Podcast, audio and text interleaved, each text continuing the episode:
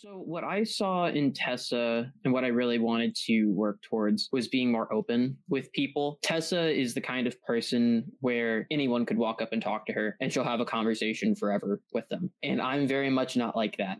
You know, I have, especially in the past, tended to be a more closed off person. So, seeing how she could interact with anybody, that's something that I wanted to work towards and kind of emulate because it's really important in making connections and you know, kind of expanding your network is that ability to communicate and talk to people that you've never met before.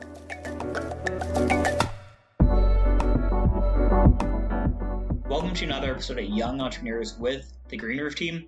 My name is Nelson Fernandez, your host. And today we're joined by one of our managers, Stephen.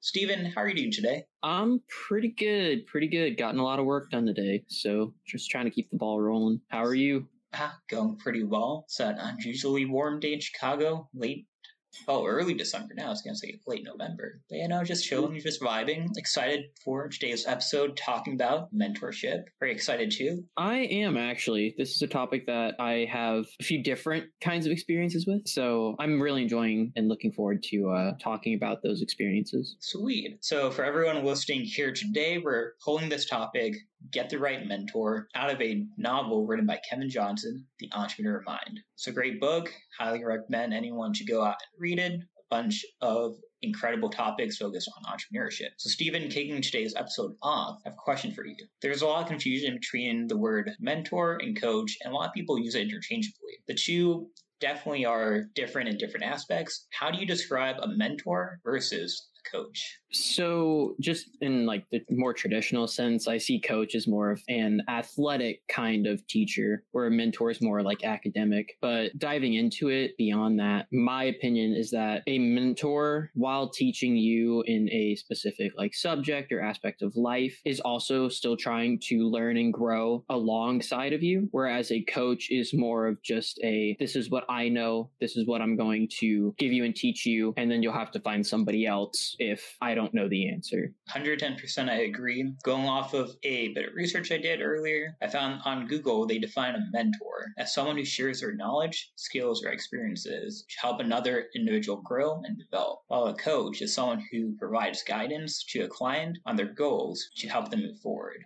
Okay. So, Stephen, in your life, have you had any mentors helped guide you and share their knowledge to help you grow? Yeah, so I've had a couple mentors within my life, some more effective than others, and some that, you know, I still talk to to this day, and some that I don't talk to at all. My biggest mentor over the past five, six years, I think, would be uh, Tessa. She was my mentor within the National Leadership Conference, and she's taught me a lot about being a leader, being able to put yourself out there and to trust yourself, and really gave me the confidence that I have now now in my more adult life to make decisions and to kind of take charge in situations where I normally wouldn't have in the past. So, when you first met Tessa, how did the relationship go about? So, I first met Tessa uh, when I joined the National Leadership Conference. She was one of my class mentors, which was really cool because we got four for our year. And I don't remember exactly why Tessa and I became close. I believe that she was one of my class teachers. So, we have leadership classes and stuff. And I just talked to her a lot there. And, you know, it was very much this friendship rapport with her. She's an athletic trainer at a school. So she knows how to interact with like high school students really well and get them talking and get them to kind of share what they enjoy. And so I don't know, it just was very natural. It wasn't anything that was like forced or like I was seeking out a mentor. It just kind of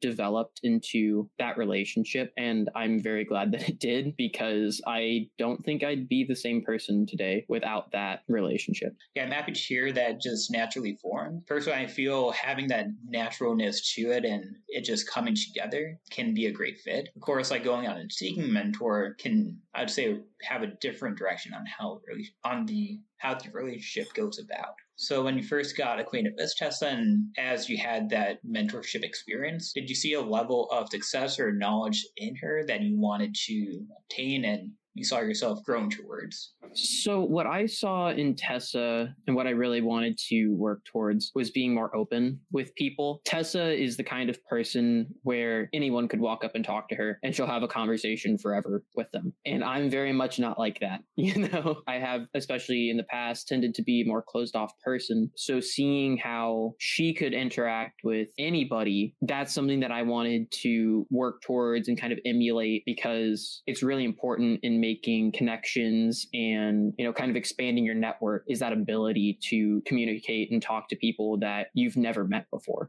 So, do you still talk to Tessa to this day? Do you guys still keep in contact? Um, so we keep in contact a little bit because she is one of my class mentors, and even though I've graduated, she still sends messages to the group and everything. It was never like you know we check in once a month or anything, right? So I would go to my conference, which is an annual thing, meet with Tessa, my other mentors, learn from them, grow from them, and then for the next 11 and a half months, I take the skills that I learned and put them into practice, and really kind of push myself to reach those goals. And then when I came back the next year, basically evaluate how well I did, where I fell short, where I excelled, and use those to redefine goals for the next year to keep growing and stuff. And even as I graduated, there were still things that myself and my classmates were being told by our mentors in Tessa that we still need to work on because we're not perfect. Nobody's perfect. And you can't become this great, exceptional leader in five years. That's a lifetime goal. Yeah, I couldn't agree more. Something that you can always strive towards and build upon over time. So, aside from Tessa, do you have any other mentors that you pull from? Maybe more of a learning from relationship than with Tessa, versus more like a friendship relationship? So, mentors in terms of learning, I would say, you know, Alex within our team last year, I would consider him kind of a mentor in the aspect of electrical engineering, learning more about circuits and stuff. I had Gustavo when I was part of the leadership development program, and he taught me a lot about responsibility, time management, and really making sure that you're self disciplined in your life. So, even those I would consider more friendships because I think any mentor that you have that you get along well with, that you learn from a lot, and who you can openly communicate your shortcomings with, you're going to start developing more of a friendship kind of relationship with them. Because if you can't be friends with them, if you can't trust them, how can they really teach you? Because you're not going to be open with them. Yeah, definitely. Like if you think about the acronym TEAMS, the T in it stands for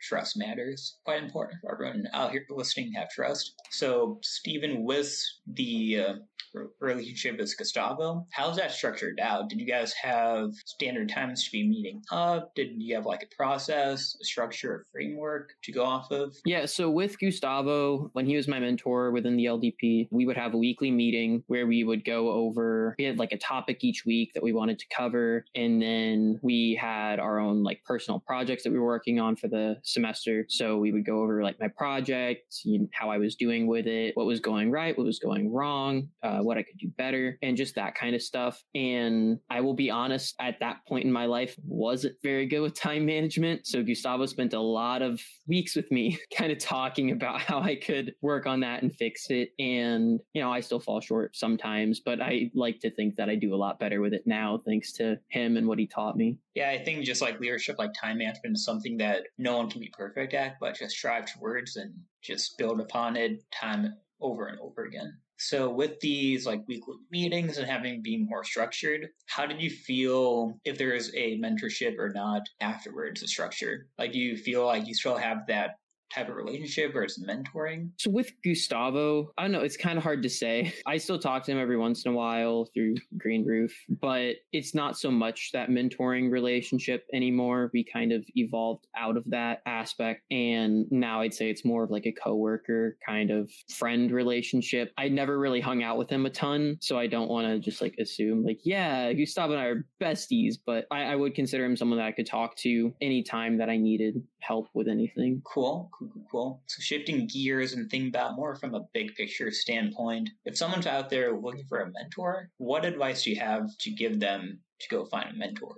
I mean, that's tough because a lot of the time when you're looking for a mentor, or at least for me, like my personal experience, when I'm trying to find a mentor, the best mentors I've had, I wasn't searching for them. I wasn't going out and actively saying, like, I need somebody to teach me this. I met somebody who was better at something than me and then I learn. You know, I bring up in the past couple podcasts, I brought up rock climbing a lot, right? I have a lot of friends who are really good. And while I wouldn't specifically consider them mentors, right, they have mentored me in those aspects because I put myself into a position where I could learn. It really depends on what you're looking for, what the subject is, what the topic is, you know, and can you get yourself into a place where you are surrounded by a lot of people who are interested in the same topic, who might be better at that topic than you, right? So if you're a mathematician, go to a math conference, talk to people at a math conference, right? If you're an engineer, go to an engineering conference because that's going to be where you find the people who are truly passionate about that subject and about kind of sharing their information and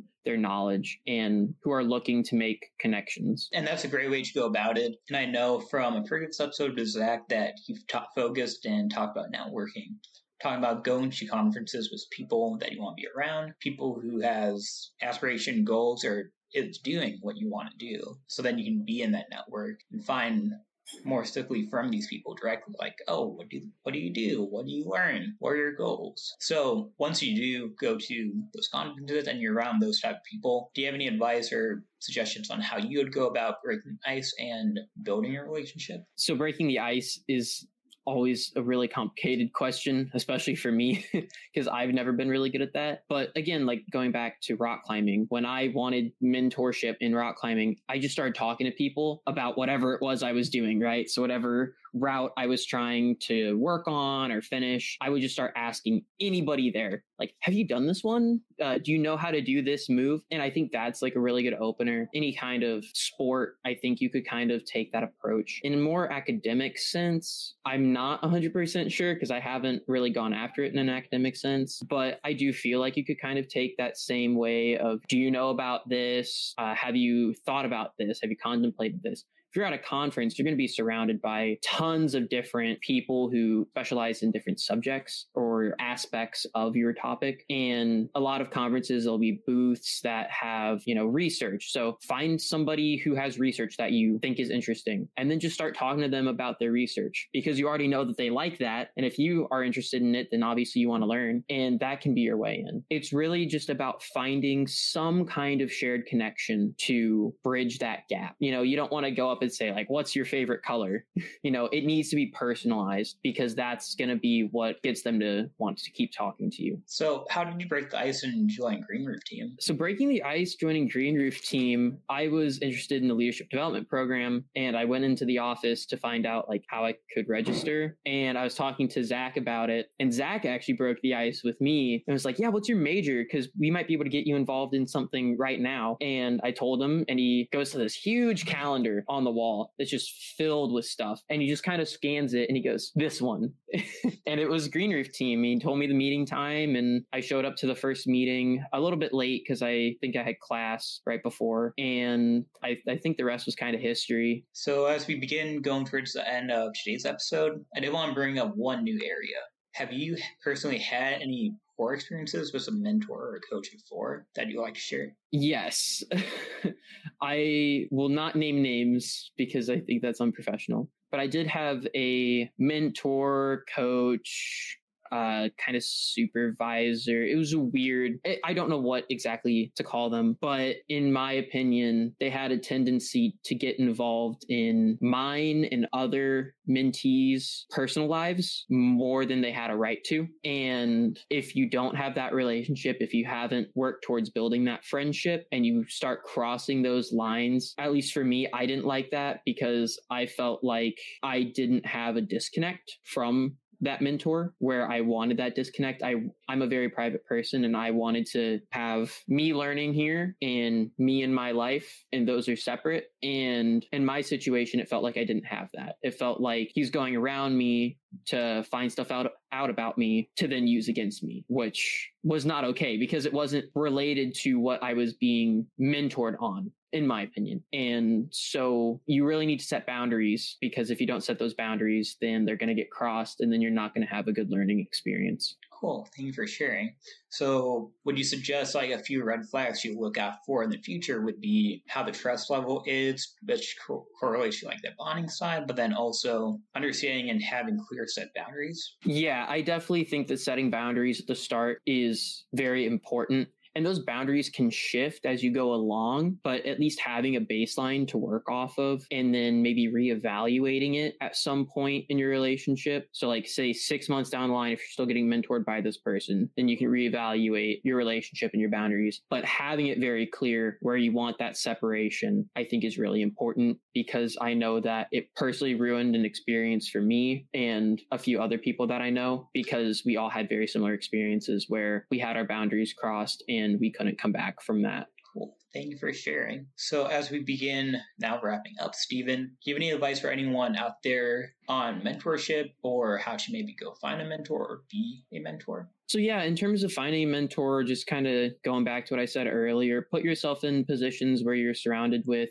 like minded people in the subject that you want to learn. And in terms of becoming a mentor, if you are in a situation where you're surrounded by a bunch of people and you have something that you think that you can contribute or help with, then, you know, make it known. Nobody nobody's going to get mad at you for trying to share knowledge. You know, if they're open to learning, if that's what they're there for, then they're going to be welcoming and accepting of it. And you could even learn more from them that's a lot of what's been going on with me for rock climbing is i'm learning from my mentors people who are better than me and then when i'm there on my own and i see new rock climbers i can just pass that wisdom down the line and keep it going, right? And that sparks interest in your subject. It keeps people wanting to come back and learn more at once it makes people want to share what they've learned because now they have this sense of pride in what they've learned. And I think that's really the best way to keep a spark alive within your subject.